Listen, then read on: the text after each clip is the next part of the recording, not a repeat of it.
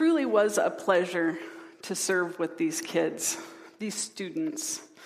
Um, WILD is the name of our middle school ministry, and it stands for Where Youth Live Discipleship. And it was really apparent that that was really what was going on this weekend. And this community of middle schoolers has become really strong. They've developed strong relationships by serving together, by playing together, by getting frustrated together, by apologizing to one another, including myself. And um, also, this group of uh, particular kids who went on the mission trip, they've been serving together since the auction back in March. They served together to earn the money to go on the trip. They served together during the thirty-hour famine, which included painting the youth lobby and spending far too long processing red beans into baggies at Northwest Harvest. Um, I think none of them will ever eat red beans again. It included painting a shed at the Saint Francis House, and then also taking classes to learn about the skills we would need, like using a hammer or tape measure, a level, and all of that kind of stuff. And so they, they'd come together as a team, and they were all excited about serving with one another. And then we got to Cle Elum, and about fifteen minutes before the first program started, I got the news that we were going to be separated into different crews. Exactly. So I knew this was going to come as a shock to some of the kids, and I had wished I had had more time to prepare them, but I had about fifteen minutes. And as I told each of the kids, I was met with different reactions, including disappointment, apprehension, and wide-eyed fear. It's, it's a quite a big thing to step out of your comfort zone and, and work with people you've never worked with. But we realized we needed to reframe our expectations.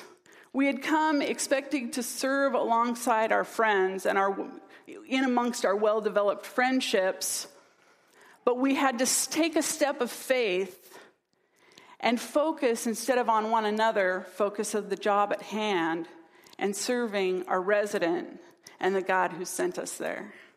Will you guys pray with me?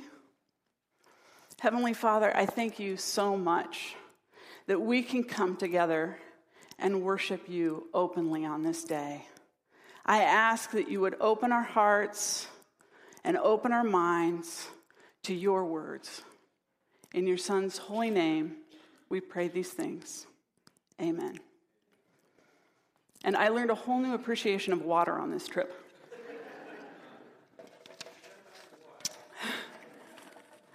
So in the passage that Isaac read, it talked about the rich young ruler and how he had approached Christ with this exalted title. He got down on his knee and he said, "Good teacher."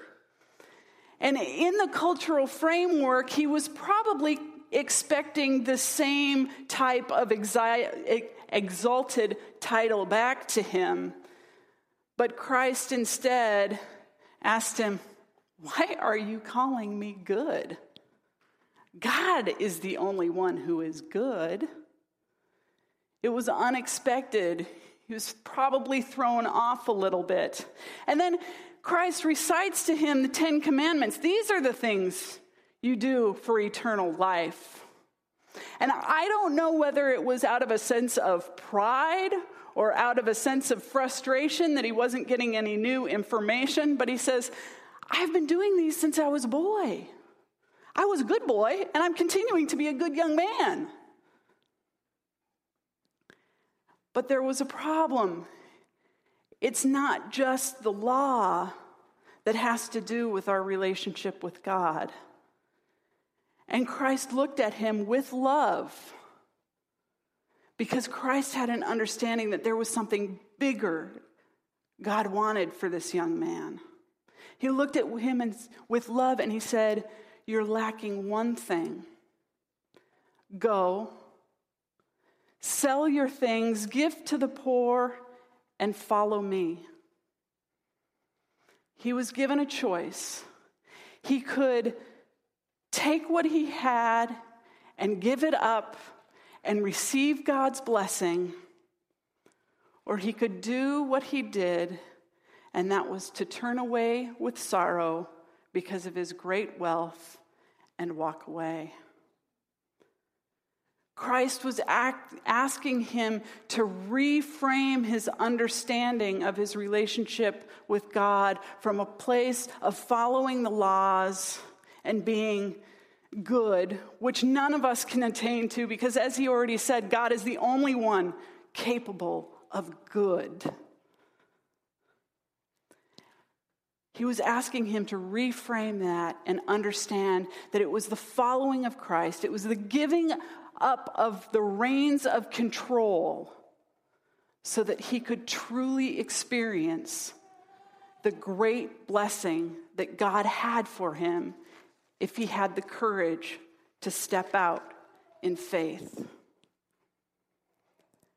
Now, I have to let you know that I am so proud of the kids, the students we had on this trip, because despite their apprehension and their disappointment and their fear, every single one of them stepped out in faith and went to their cru- new crews and met new people to serve with. They each accepted a job. Some people, their job was to make sure that their crew had lunch and water each day. Some of them had to make sure that they had their instructions and their first aid kits with the crew. Some of them stepped out and led devotions with people they had never met before. Some, they were in charge of making sure the tools got to the crew. And others, they were in charge of making sure the job got done properly. That's a big job to do, and these guys stepped out, and they did that. They opened themselves, themselves up to the new people, and they were blessed with new relationships and a broader understanding of what the community of Christ is. They saw people from different denominations. They saw people from different areas of the West Coast. And they worked together for one purpose. And not only did they receive blessing themselves, but they got to be a blessing to other people, because as I asked each of the kids, you know, do you, do you think maybe you worked harder because you weren't with our own youth group? Every single one answered in the affirmative. And the reports I got back from the leaders of those crews stated the same thing. One of the groups, some of the crews got to serve together at the same site, so some of our kids got to be with each other. But one of the sites was filled with mostly middle school boys. And two of those boys were ours, and I heard about how crazy those middle school boys were, except for ours. Our boys were the exception, and I'm super proud of them.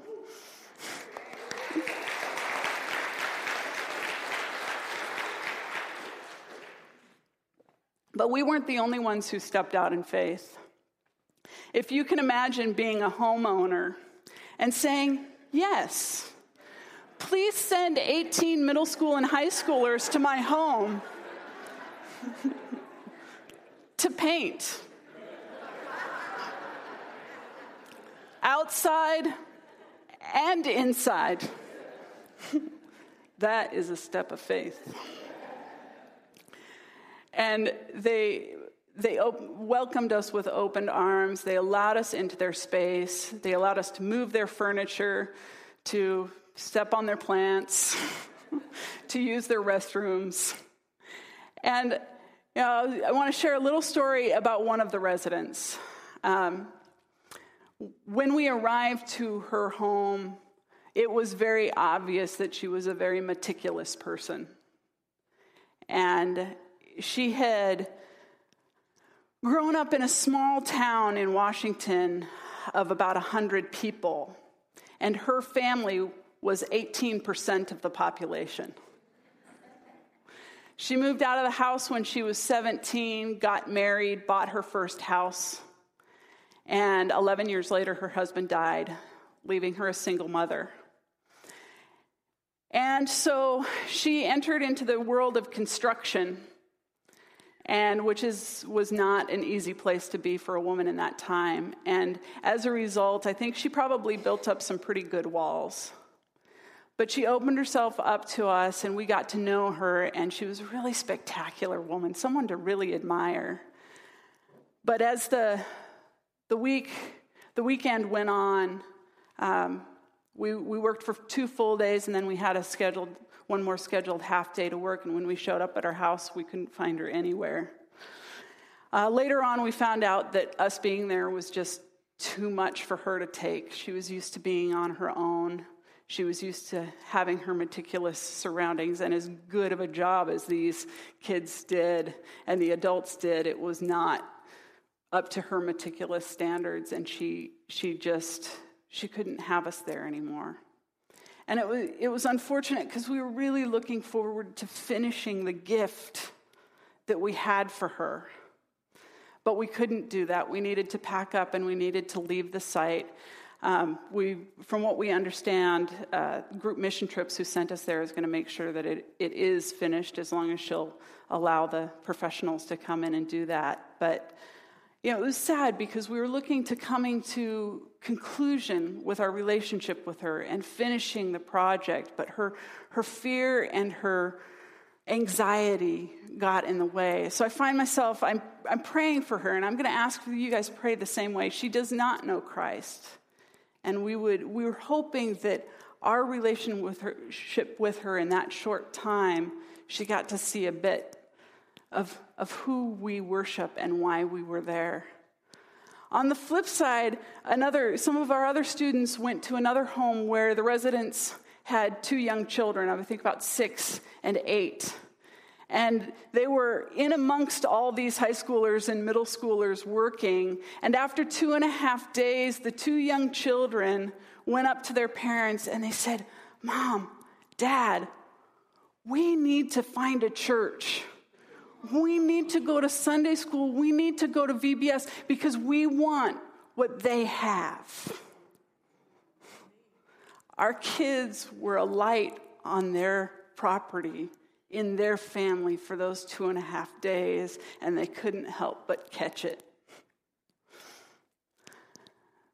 So as we, we look at the story of, of the rich young ruler, and as, as I've examined kind of our own experiences out in Cle Elum, it makes me reflect and wonder what my wealth is. And I think we we all have those corners of our lives where we're afraid to give up control, where we're afraid to step out and accept those big blessings that God has for us. So I find myself wondering, in those corners, those deep, dark, dark corners of my mind, those places I can't give up control, am I capable of reframing that control and understanding that it's just my control is imaginary and it's actually God's? Kurt's been talking about stewardship and how our talents and our, our money and our time actually belong to God. What does it take to reframe that so that we can step out in faith and accept the blessing that God has for us? God created us in His image. He created us each with a plan and a purpose, and we have no idea what spectacular things He has for us.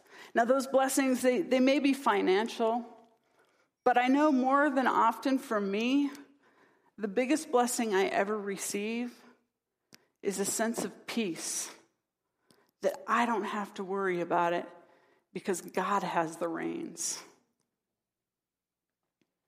Will you pray with me? Heavenly Father, thank you so much for being willing to take control. We know that you have blessings for us, and we ask for the courage to step out in faith, to reframe our understanding so that we can find out what those blessings are.